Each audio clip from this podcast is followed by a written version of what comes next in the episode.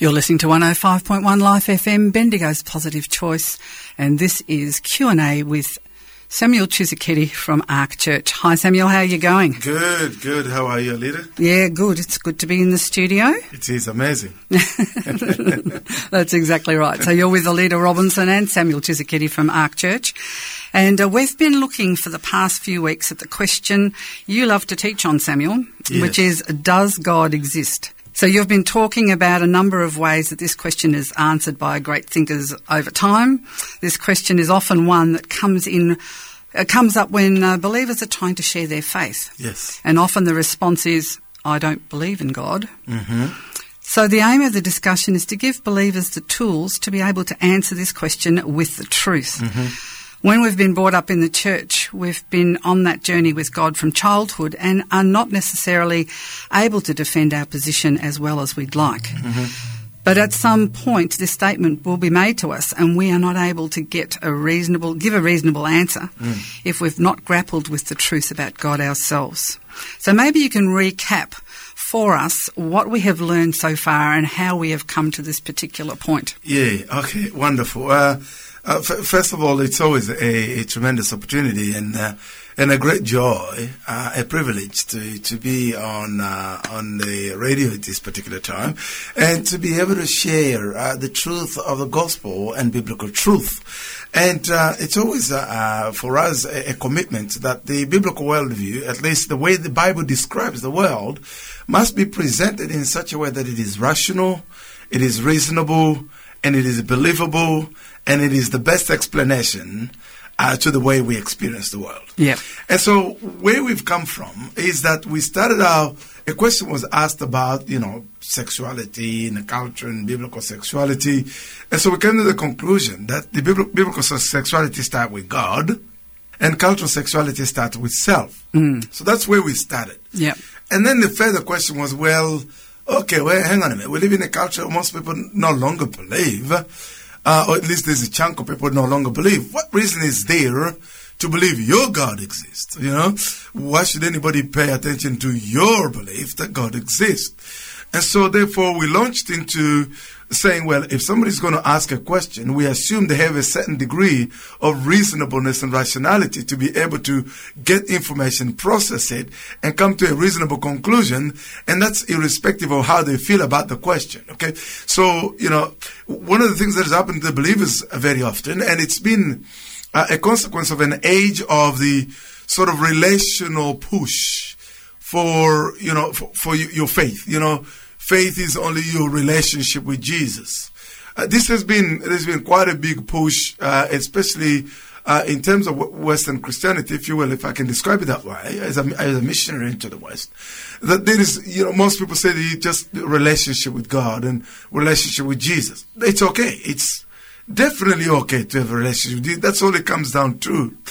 But just, you know, insisting on that emotional connection with Jesus and that relational side uh, devoids the Christian message of its thinking rigor. Okay? So it devoids the Christian message of the rationality with which it is built. You know, uh, C.S. Lewis used to say Christianity is the thinking man's religion. And so, but we had made it the emotional man religion instead of a thinking man religion. And so, in that sense, the culture had come to conclude that belief in God was irrational. Belief in God eh, didn't have any evidence for it. There's no, evidence really to believe in God. And the people who believe in God are just, you know, they've got their invisible friend or they believe, they believe in all sorts of things as Zeus and spaghetti monster. And, and so this is basically, uh, I I don't know whether this is a, this is, this is a word. Uh, you know, when you give something credibility, uh, when, when if you remove credibility, what do you say? It's the, you know, okay, let's just formulate it as a, as a phrase. It's remove credibility altogether from the Christian message. And some people say, oh, yeah, yeah, those people go to church. You know, happy clappers, if not. Or just, you know, those people who hold onto an old book uh, full of tradition. So, and, and, and, and we, the Christian message has started to, I like the way the great Ravi Zacharias used to say, even Bill Craig, one of my heroes. He said, we have to bring the Christian message to first and foremost be a credible alternative on the market of ideas. Okay? Yeah. Yeah. John mentioned Gresham, uh, which is, was one of the preachers of the 17th century. You said that false ideas are the greatest obstacle to the preaching of the gospel. You can preach with the favor of an evangelist, you know, uh, but if we don't address false ideas, if Christianity is not viewed as a credible alternative, it doesn't matter how you, I can be very passionate in my preaching. It will just simply go, well, yeah, look, it's a bunch of irrational stuff. You know, you're happy to believe in it. Good for you. I'm not interested. We end there. Yeah.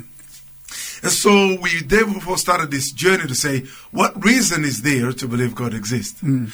I think this is one of the things that the Christian, every Christian in every church, I don't care what's a conservative church or is a Pentecostal church, I don't care what church you are in, you must seek to hold this very tight because the culture will challenge your faith. Mm. And they will challenge it on a rational basis. Okay? Even though they have moral reasons why they don't want to believe, but the smoke screen is it's not reasonable or rational for intelligent people to believe in this stuff. I remember one of my colleagues at work said to me, Well, I used to go to church until I grew up. And so it was quite glaring. It was him saying to me, You are childish. You believe in this stuff. I've, I've gr- I'm grown up, you know? and, and so I smiled gently and said, Oh, that's amazing. Can you tell me what are the things you grew up out of? Mm. And so then we started a, a very good conversation because I couldn't sit there and be told that I'm believing in childish stuff because he's grown up, right? Mm. He's a good friend, so we, we had a good fun. Now, so therefore, I am here saying to you that we started up looking at what reasons there for God to believe God exists. Yes. But before we do that, we needed to define God. So we, we didn't define God as some old man in the sky. We didn't define God like some spaghetti monster or Zeus. No, the Christian God is the greatest conceivable being, the necessary being. I, I, so that's the classical definition. All right. So then we went, okay, what's the method? How do we know that the greatest conceivable being exists? What do you know the necessary being exists? I, I outlined uh, at least three ways we come to reasonable, rational conclusions. Scientifically, by the way. Yes. You use deductive reasoning, okay? Deductive arguments, all men are mortal, Samuel is man, therefore Samuel is mortal.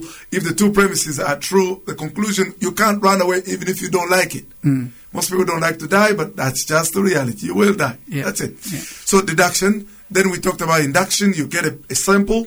If it's big enough, like the way they do our scientific research these days, you know, if you've given, a, let's say, a particular medication to a sizable population, you can isolate, okay, people get better, uh, uh, they will have this side effect. You can uh, be confident that if it was given to everybody else, you will more or less have those kind of same result.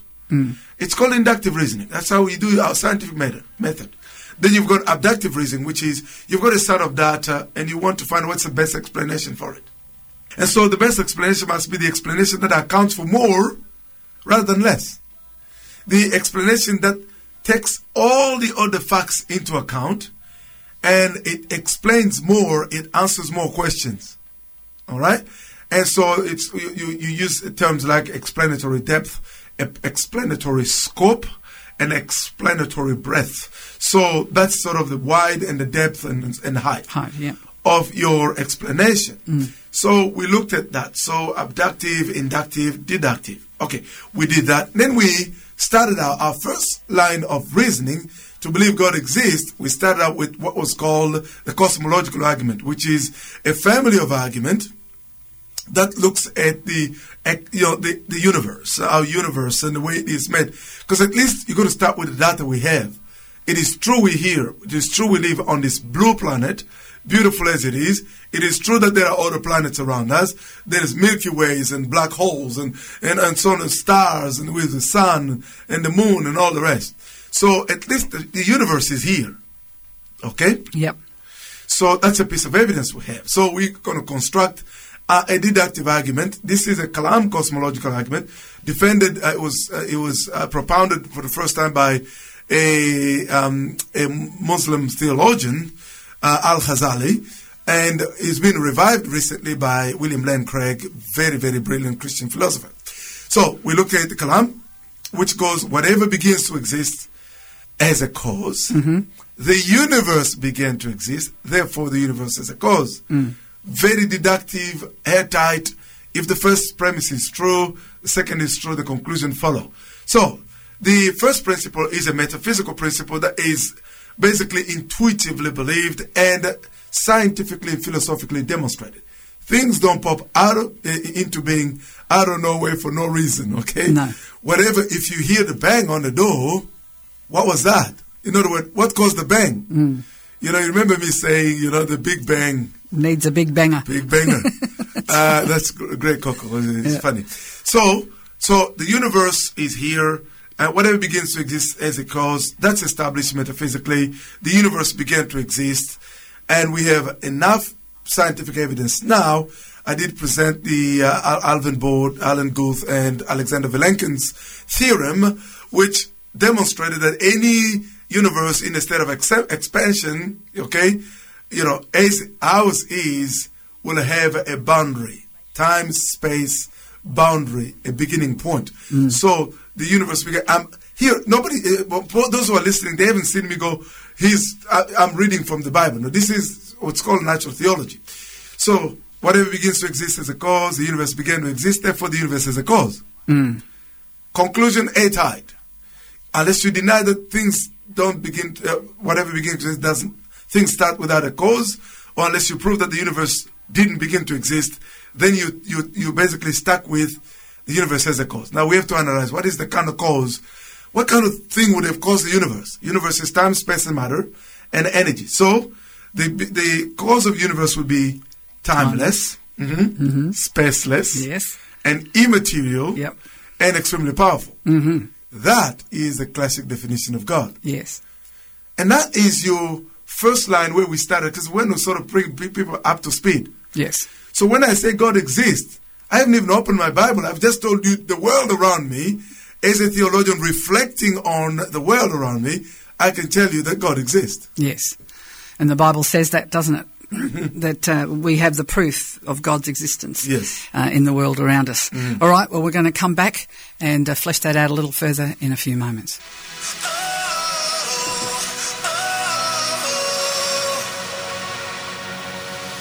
Can you hear it resonating, stirring deep within your soul?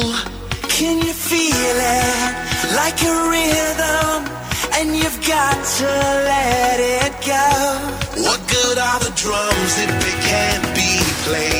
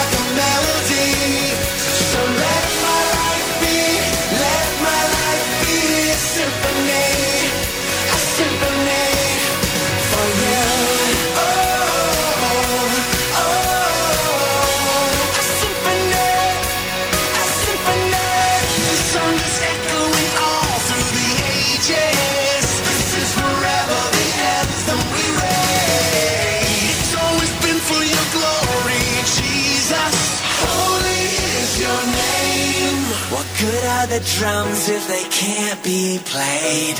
What good is a heart kept within a cage? So let my life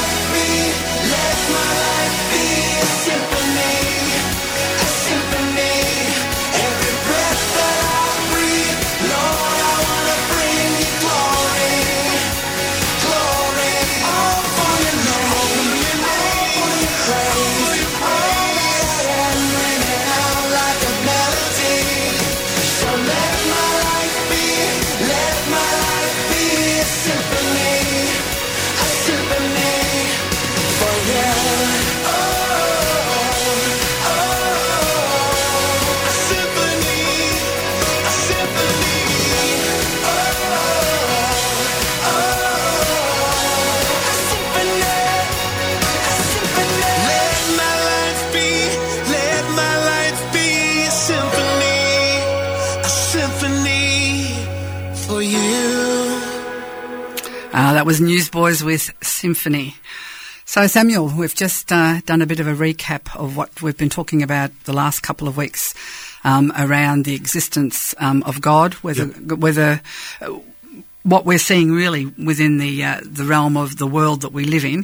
Um, and you, as you said just before the break, you haven't even gone to the Bible yet. yeah, I haven't even. That's what I'm trying to say. That while we have biblical teaching and the Bible is God's special revelation to us, we have God's general revelation in creation, and then that the uh, the the uh, Christian theologian and philosopher can look at that, the creation, and reflect and come to the conclusion that God exists just on the basis of what is called natural theology. Now, so we've come, we've looked at the first, uh, uh, um, you know, first argument we look at, which is called the Kalam cosmological argument, uh, which is, a, you know, it comes from a family of cosmological argument, or con- contingent argument. Now, then we looked at the second one. So there are two two type of argument in this cosmological argument. Okay, as a family. The second one we look at was Gottfried Leibniz um, um, contingency argument, which goes like this: Everything that exists has an explanation for its existence. Existence, yeah. Okay. And if the universe exists, the explanation for the existence of the universe is God.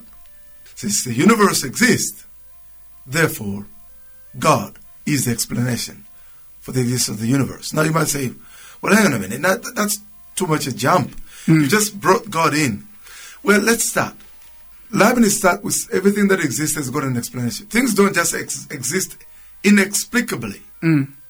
All right? Things exist with an explanation either by the necessity of their nature, they exist because they cannot fail to exist, or they exist contingently. They exist because something has caused them to exist. yes. There are two ways of existing contingents, contingency existence and necessary existence. And so we looked at what would be sort of kind of necessary existence. Uh, gave an example that m- many mathematicians and philosophers believe the numbers exist necessarily.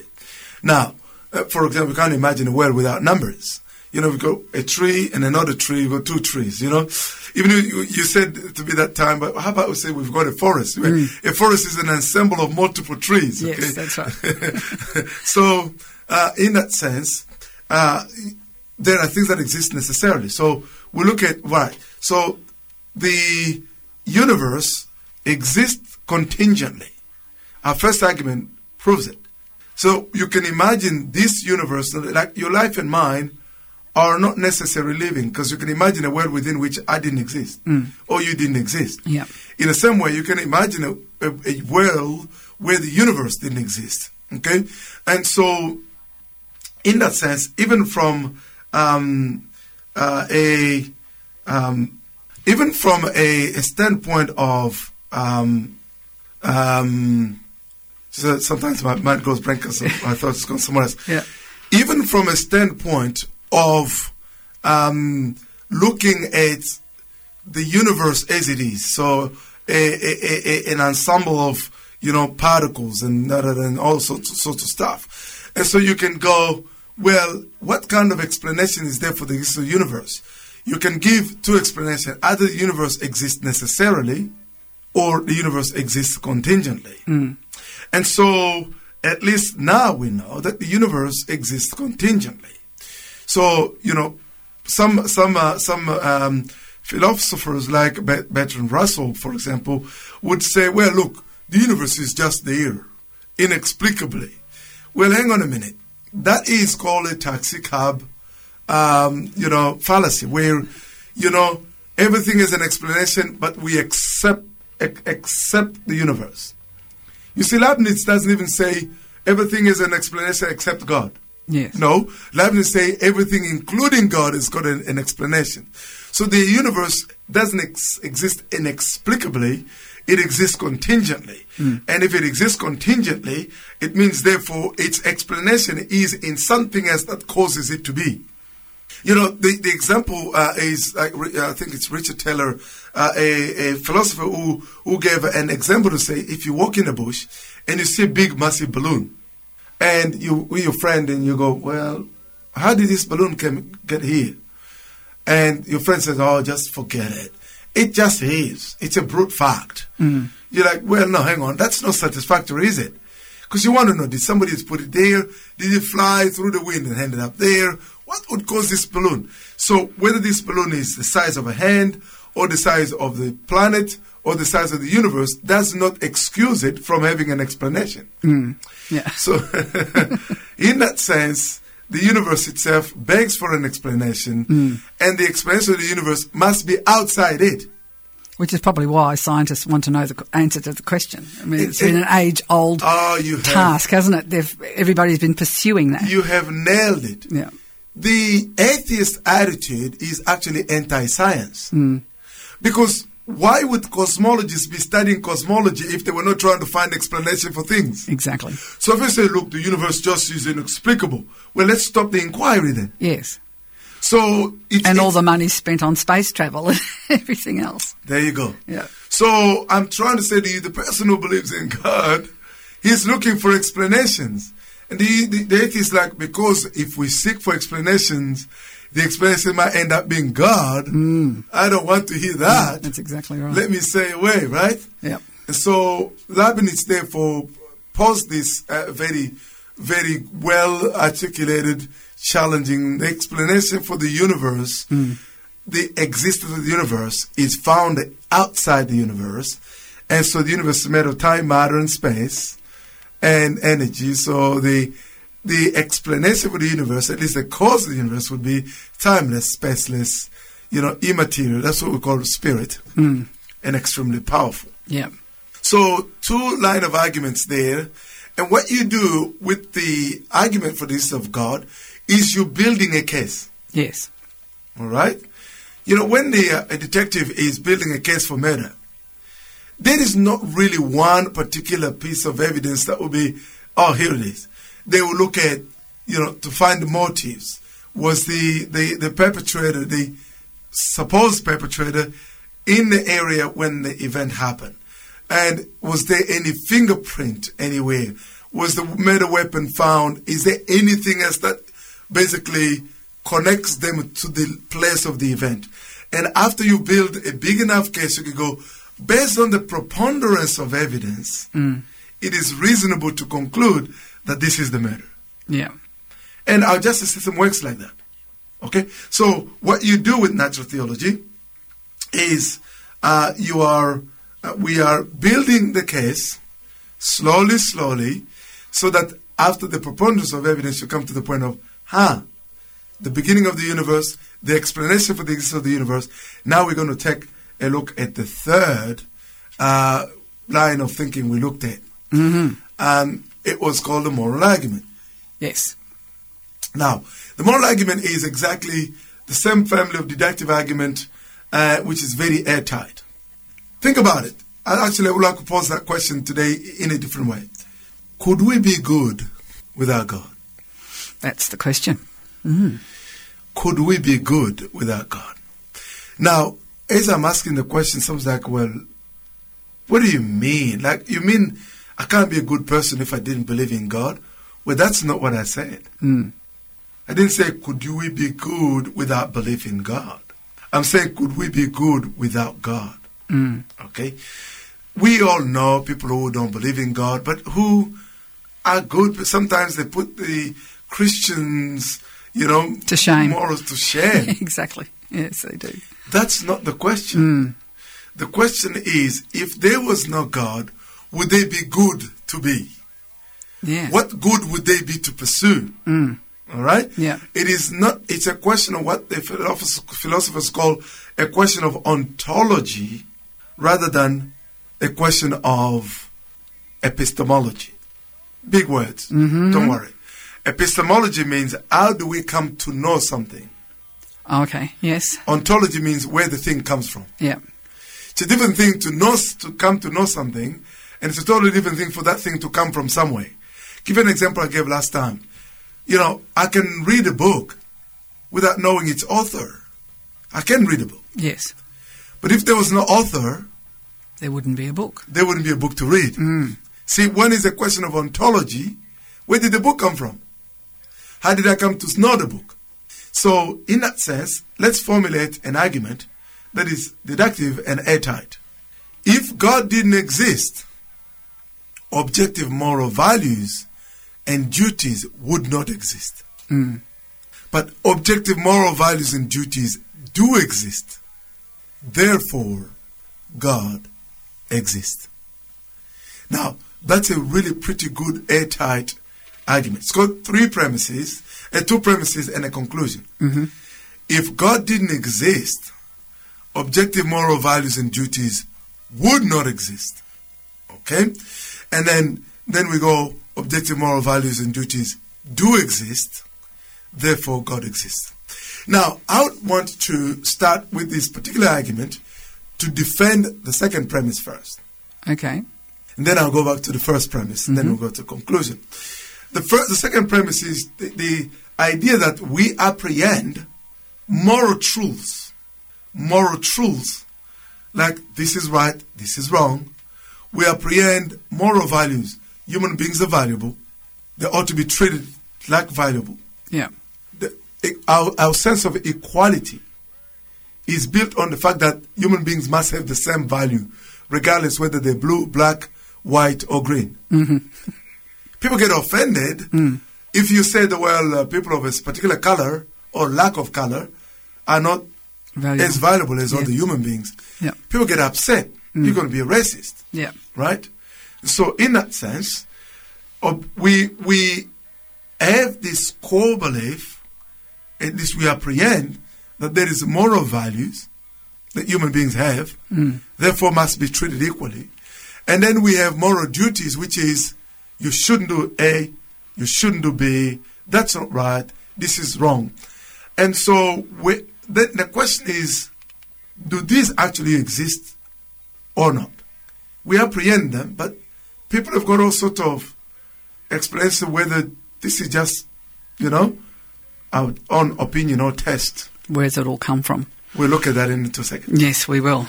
We'll have a, a, a little listen to uh, Kate Spence and Deeply in Love.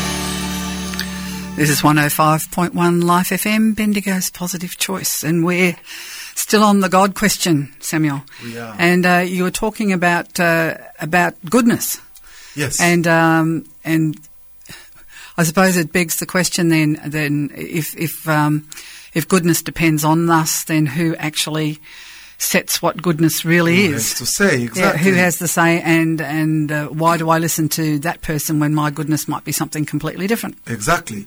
And so people would say, well, look, um, all we have is our, you know, opinions on, on, on what is good and what is bad and what is right and what is wrong.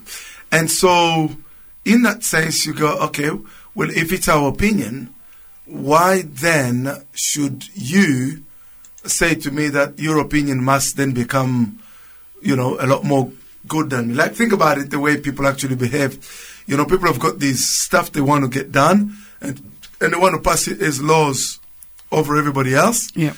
Uh, because they think it's the right thing to do. If it was a matter of your own personal opinion, why should your opinion not be imposed on everybody else? You see, what the great Ravi Zacharias used to say, whatever worldview you come to espouse, you must be able to, it must be able to describe the world as objectively as we see it. Number two, it must be coherent and consistent. Number three, you must be able to live it out. Think about it, for example. Saying that torturing a little child for the sheer fun of it is a matter of opinion would be nonsense. Yeah.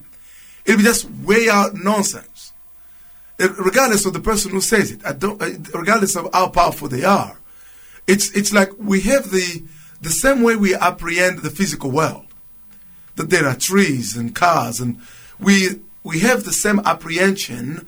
We apprehend the realm of moral truths to the point where if anybody said, well, you know, violating a, a, a, young girl by a, a, a grown-up woman, or a grown-up man or woman, doesn't matter, uh, and taking advantage of a young girl, uh, you know, or, or, you know, sexually, i- i- is, is right, they are as, you know, I'll say they have a distortion the same way somebody who's colorblind, mm.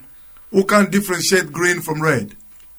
You see what I mean? Think about it. I'll give you an example that would be provocative. Who could ever say that it would be good for a priest to, to take advantage of young boys and for the church to hide it?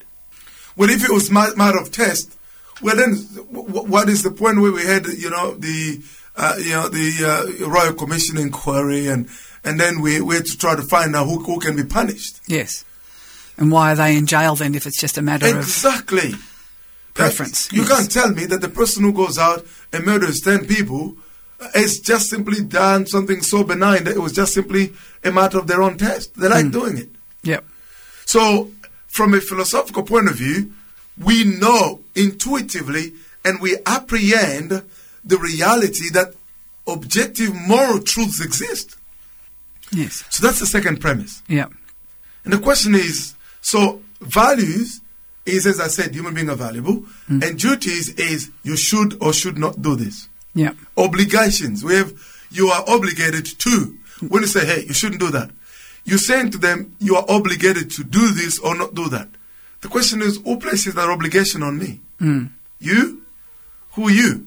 Right? So let me then go to the first premise, which was uh, if God didn't exist, you know, objective values and duties didn't, wouldn't exist. Think about it this way. According to atheism, all we are is matter, atoms, and, and molecules in motion, right? Mm-hmm. Okay. So, and the animals, and the piece of dirt on the ground, you know, is just stardust as much as I am, just a, colli- a collusion of atoms and molecules. What therefore confers to me value above the dirt? To start there. Mm. Why is the dirt in my garden less valuable than me? Mm-hmm. If the person can pick up the dirt and chuck it wherever, whether it crumbles or collapses, well, you haven't done anything wrong. That if you picked me up, a human being, and chucked me around and got broken, people are like, well, you shouldn't be doing that. Why? Because we recognize there's a difference between the value of the dirt, even though I'm from the dirt. Mm-hmm. The dirt is atoms and molecules colliding. I'm dirt too. But it seems like this dirt is more more valuable than that dirt over there.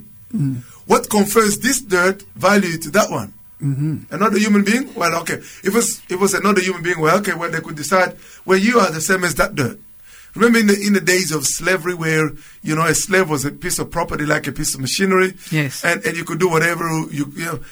Do you know that those people of that time were as morally wrong as the people who believed that the earth was flat? Mm. Because the objective truth of the visible world is, is the same as the objective truth of our moral reality, right? So, in that sense, uh, the value we have could not be conferred to us by the evolutionary mechanism. No. Because if it was just a random process that produces this particular, you know, being we are, on which basis would the collision of these atoms now somehow confer some value to me? And it's a deep philosophical question. Human beings are valuable only if their values were conferred to them by a being higher and greater than them. Yes. Do you remember when we were talking about uh, sexuality? I was uh, I was trying to show you how things get sanctified, and I gave an example of when you take a piece of paper that become money. Yes, that's right. Mm. What makes this piece of paper valuable more than any other piece of paper is the authority that set the value on it. Yes. So that if I piped up and said, oh, "I've got my piece of paper," it's the same. It's got the same value. It will not. No. So human beings will have no intrinsic values unless that value was conferred to them by a being higher than themselves. You can't leave this out. If you think human beings are conferred values only by other humans or by their society, then people like, uh, you know, Bokassa, there was a man in, in Africa, he was an emperor who thought that all the invalid, disabled people had no values. He put, put uh, horrible things. Put them all on a plane, flew all the way over the ocean, and just simply threw them in the ocean. Wow. Okay. Well, if you're an atheist, on which basis can you tell him he did the wrong thing? Mm. If you, you believe values came from society, well, then on which basis would you say Hitler was wrong if he determined that uh, some human beings were not as human? Mm. On which basis would you say people like Idi Amin in Africa, you know, determined that some tribes were not humans and just slaughtered them by tons? It's still happening in the world today. Oh yeah, we, have got abortion happening. Do you know the, deb- the debate between the, the people who are pro-life and people who are pro-choice? It hangs on one thing: is the thing the unborn a human being or not? Mm. And they prefer to say, well, it's not a human being. Whatever definition, it's not. It's zygote. It's a clump of cells, or it's you know, it's part of the human woman body. This this is as old days. And you know why this is continuing to grow as big as it is? Because society is slowly, slowly continue to believe that some people could decide who is human and who's not. Yes. And if they're not human, then we can do whatever. Mm. So God confers value to human beings. This is why the Bible says made on the image, in the image of God. Yes. So God confers value, and it is those values then that determines the obligations. Mm. Since human beings are valuable, you should not you ought not to treat them like this. You ought to treat them like this. So the uh, uh, uh, your, our objective moral duties flow from the moral values. Why? Because God is the ultimate good. Mm. I'll get to that in a moment. So, so here we are. So first premise: if God didn't exist, objective moral values wouldn't exist. But objective moral values and duties exist. Yes. Therefore, God exists. You can say, well, but look, uh, we've just developed this as a mecha- mechanism for survival. Oh, yeah let me, let me show evolutionarily. Let me show you what is easy to survive. For me to be the strong man who goes out with a gun and just shoot anybody that I find and take their stuff, or for me to work Monday to Friday, eight to to seven, and, and, and do the right thing and pay a mortgage, you know, after 30, 40 years. Which one is easy? Which one will make me survive best? Well, maybe just going out and getting what you want, whichever way you want it. Exactly. Mm. Especially if I've got the strength. Mm. If I've got the guns. That's the survival and I've of the got the strength, thing. And Yeah. why why should the, the fittest decide who survives? Mm. Right? Yeah.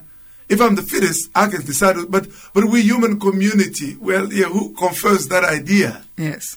Here's another one which is actually even more deep. If all our moral thinking was a consequence of evolutionary process, what makes our moral thinking objective anyway?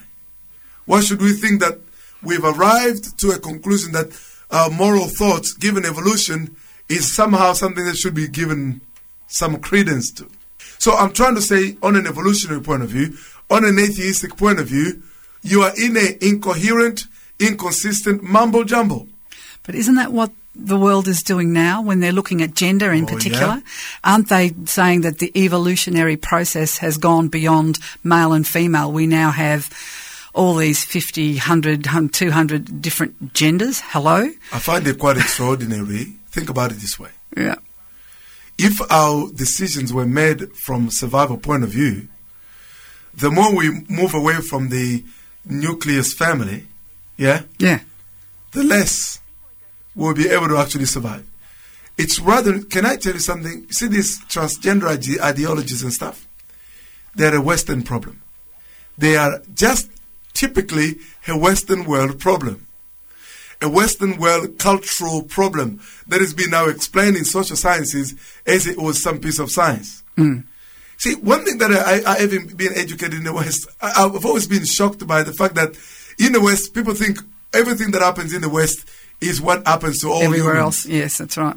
Yeah. We live in a bubble, don't we? It's quite extraordinary, Mm. right? Mm-hmm. Think about it. The West is only 20, 25% of the world population. yeah.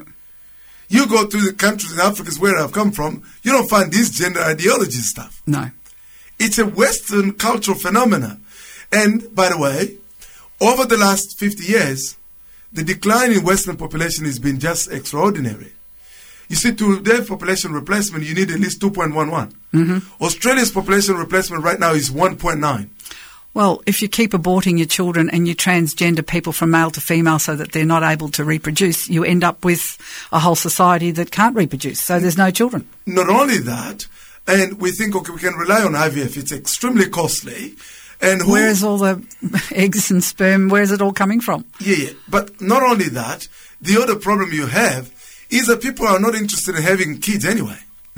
People want to live, the, live their lives and not uh, have one or two kids. That's that's the end. So, countries like Germany, the population replacement at 1.6, if, if if I'm correct. Greece and Italy 1.4. So basically, it's irreversible. So over a hundred years, I'm sorry to say that I'm a missionary preaching the gospel in the West, but the ideas that we've come to espouse matter. See how people frown over on, on families who have got five, ten kids. Mm. Five kids, whoa, ten kids. Do you have something else to do or not? Mm. And so we're thinking, well, let's espouse all these ideas, and not not long. We find ourselves that people like Africa, Middle East, who are still having 8.1 population replacement, will be the most numerous. Yes.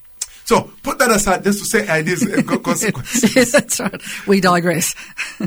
There's it, this is serious. yes, it is. I have always said that any society that kicks Christ out of it will end up in huge, massive darkness. Mm. So here we are. We have demonstrated that the two first premises are true, therefore God exists.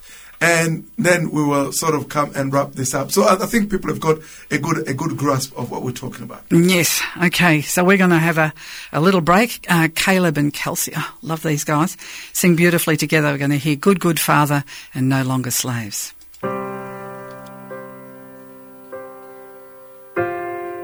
I've heard a thousand stories of what they think you're like, but I've heard the tender whispers of love in the dead of night. Can you tell me that you're pleased and that I'm never alone? I'm no longer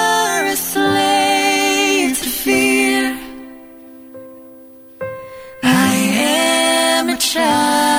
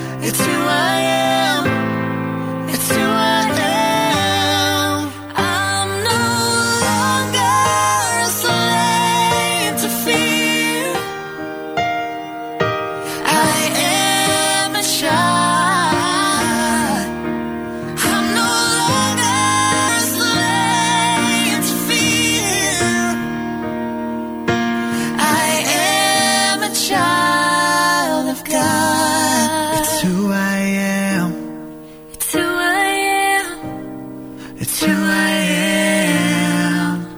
A child of God. Yeah, beautiful song. Samuel, we're uh, going to just wrap up what we've been talking about today around the moral argument for the existence of God.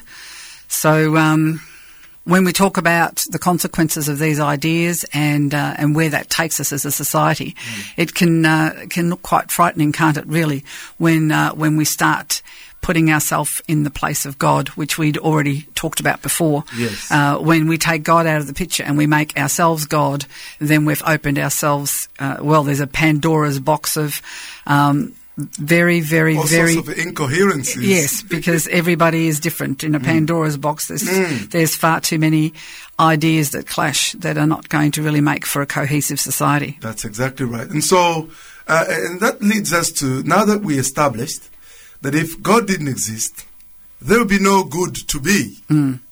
Okay? Yeah. And since there's good to be, to seek, and to pursue, and there is evil, and there's bad, there's value, and there are moral duties, we can therefore see that on that basis, therefore, God exists. Yes. Okay? And so, having established that, this is, I think, the most powerful piece of evidence. Because when I talk about cosmology and, you know, we talk about planets and, you know, the existence of the universe, it doesn't really reach to the very core of human heart. The human heart want to pursue being good, right? Yes. Just try, try and go out on the street and say to somebody, you're a bad person, and see them re- react. Of course, everybody wants to be a good person. Mm. But how can you be a good person if you're not lining up with the standard of goodness? Yes. So it's like to say, you can't have a straight line. You can't really draw a straight line unless you have another straight line to compare it to. Like the standard of straightness must be known for you to go, uh, compared to that. This line is more, is a lot straighter than that one. You get what I'm saying? Yeah. I, I like the way William Lane Craig gives an example to say a recording is a good one if it's faithful to the live performance. Yes. If you record and then you put it to the live performance and the live performance, uh, the recording is distorted, how do you know it's distorted? Because you've got the live performance as a standard. In the same way, we cannot be good unless we look at the standard of goodness, which is God. And then God, out of His goodness, issues commands, and His commands are a consequence of His moral character. This answers uh, something that was called a Euthyphro dilemma. Dilemma that was, well, is something good because God says so? Or does God say something so because it is good? Yes. Think about this hmm. dilemma. Okay. Hmm. Is something good just because God says so? What do I mean? Well, what if God decided that, you know, murdering people was okay? Would that be okay? As though God could arbitrarily just decide whatever, Change his mind. right? Mm-hmm. That's the first prong. Yeah. The second prong is, or does God say do not murder because not murdering is good? It's the right thing to do. Yeah. In that sense, the good is outside God. So does God arbitrarily decide what is good? Or is the good outside of God and God then picks it up? It's called Euthyphro dilemma. It was um, It's called, sorry? Euthyphro dilemma. Okay. The Euthyphro dilemma was in one of the Plato's discourse Okay. uh, where he, he, he put him and his, his students were discussing whether you know goodness comes from God or is outside of God. If it comes from God, is it not arbitrary? See, it's a false dilemma because the Christian doesn't have to go with either of those two, A or B. The Christian's got a third alternative. God decrees what is good because He is the good. Yes. God is good. Yes. And goodness is his moral character. Hmm. So then you ask, but can God issue a command that is evil? Well, asking that question is asking a nonsense question. It's hmm. like asking, if there was a square circle, would its area be a multiplication or a square root of its side? Well, there are no square circles to start with. Hmm. Or, well, can I? Can you give me a married bachelor? Hmm. Well, no, it's a nonsense question. If God's character is good, there is no evil in Him. No. Any command He issues is a, a, a, reflection of His goodness. In that sense, it's neither A, God doesn't issue command because the goodness is out of sight of Him. He doesn't issue commands arbitrarily. He issues commands consistent with His goodness, His good character. Mm. So therefore, the pursuit of our society today to try to be good without God is futile. Yes. Because you have to ground the goodness in yourself. How about the other person disagree? And so, or what if, like what we've actually done, which is quite funny, the Western society is a funny place. I really do like your perspective, I have to say. We've, we've started out with all, all, all things are relative. Hmm. And the same people who said that they were relative, it's a matter of opinion, have now gone on and got into our laws and passed the laws to enforce that opinion on everybody. Mm-hmm.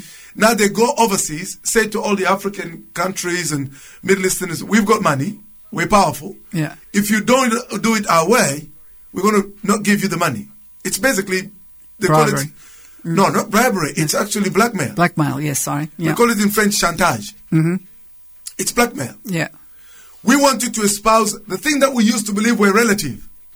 Live and let live.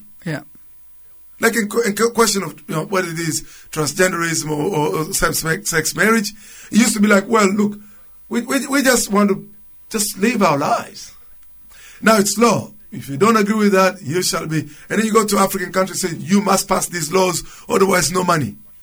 This is the consequence of moral relativism. Yeah. Moral relativism is evil to its core Yes. because it's going to make the most powerful to be the person to impose whatever their morality is. I remember Barack Obama used to say, "Oh, it's the right thing to do." Hmm. Well, what makes it right? You. Yeah.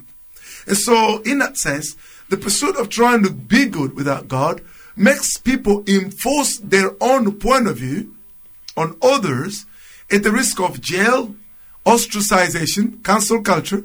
Mm-hmm. You lose your livelihood. You lose your job because our moral must stand. Remember the Israel Folau kind of thing? Yes. Yeah. If you don't subscribe to our moral, then uh, I thought you guys used to say it's relative. Yes. So what's the solution? God is not insecure. no, it's God who sets the moral standard is not insecure. no. He lets people, even who disagree with him, even those who are atheists, even those who, he still gives them the chance to live their lives until the day of judgment. But even beside that, he gives us the way out. Christ comes Mm. as the atoning sacrifice. Yeah. I'm, I want to tell every Christian who's listening to me right now, you have the best worldview, the most coherent worldview. There is there's universe. God made it. The universe is not an explanation because God is explanation. Morality that we all run to couldn't be here unless God actually is the source of morality, and therefore the same God who gave us the moral commands knows that we fail to abide by those. Mm. He doesn't even come and punish us straight away. No. He gives us his son as an atoning sacrifice. Mm. So that in Christ, he will strengthen our morals. Then we don't have to be good in our own strength. Christ lived a moral standard life that was perfect. Then he says, Well, I'm happy to stand as a substitute for you before God. Mm. It relieves this big, big burden of some human being trying to enforce their moral standard on us. So that in Christ, you can receive forgiveness, you can receive grace, and then you can walk with God, knowing that God gave you the freedom that human beings want to take away from you. That there's nothing that anyone can say that would, like, as a reasonable, rational person. I talk with atheists all the time. Hmm. Like, you've got a worldview that's got mumble jumble, and look at, look at all the effort you have to go to to try to enforce it. So the gospel of Christ is can be built on the revelation of God in the Bible, but also can be built on your knowledge of natural theology. Mm. Yeah. I believe in God because it is rational to believe so. I haven't even gone to. Uh, we will do over the few next few weeks. Do more and more. I'm building a case that will be absolutely so overwhelming that the person who looks at you and says there is no God, you just look at them and says, why would a reasonable person believe something so ridiculous? Yes. And that's always what I. Someone says, oh, I'm an atheist. I'm like, why would an otherwise reasonable person like you believe in such ridiculousness? then what do you mean?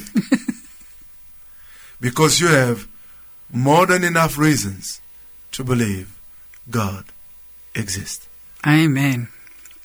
Well, it's a very exciting subject, and I know why you love t- teaching on it because it actually is the core of everything, isn't it? Really, and uh, and it up- upholds everything and puts everything into perspective and into place and makes everything relevant and correct and wonderful. So, uh, thank you again, Samuel, for uh, for sharing today, and uh, and we will be back next week to continue this conversation about God and his existence, and uh, we'll start opening the Bible, I'm assuming.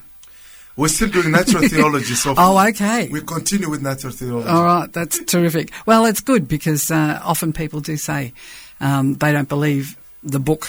So um, if we can uh, we can balance that with the other side of it as well, it's fantastic. All right, well we'll catch everybody again next week and uh, have a blessed day. You've been blessed. Go and be a blessing.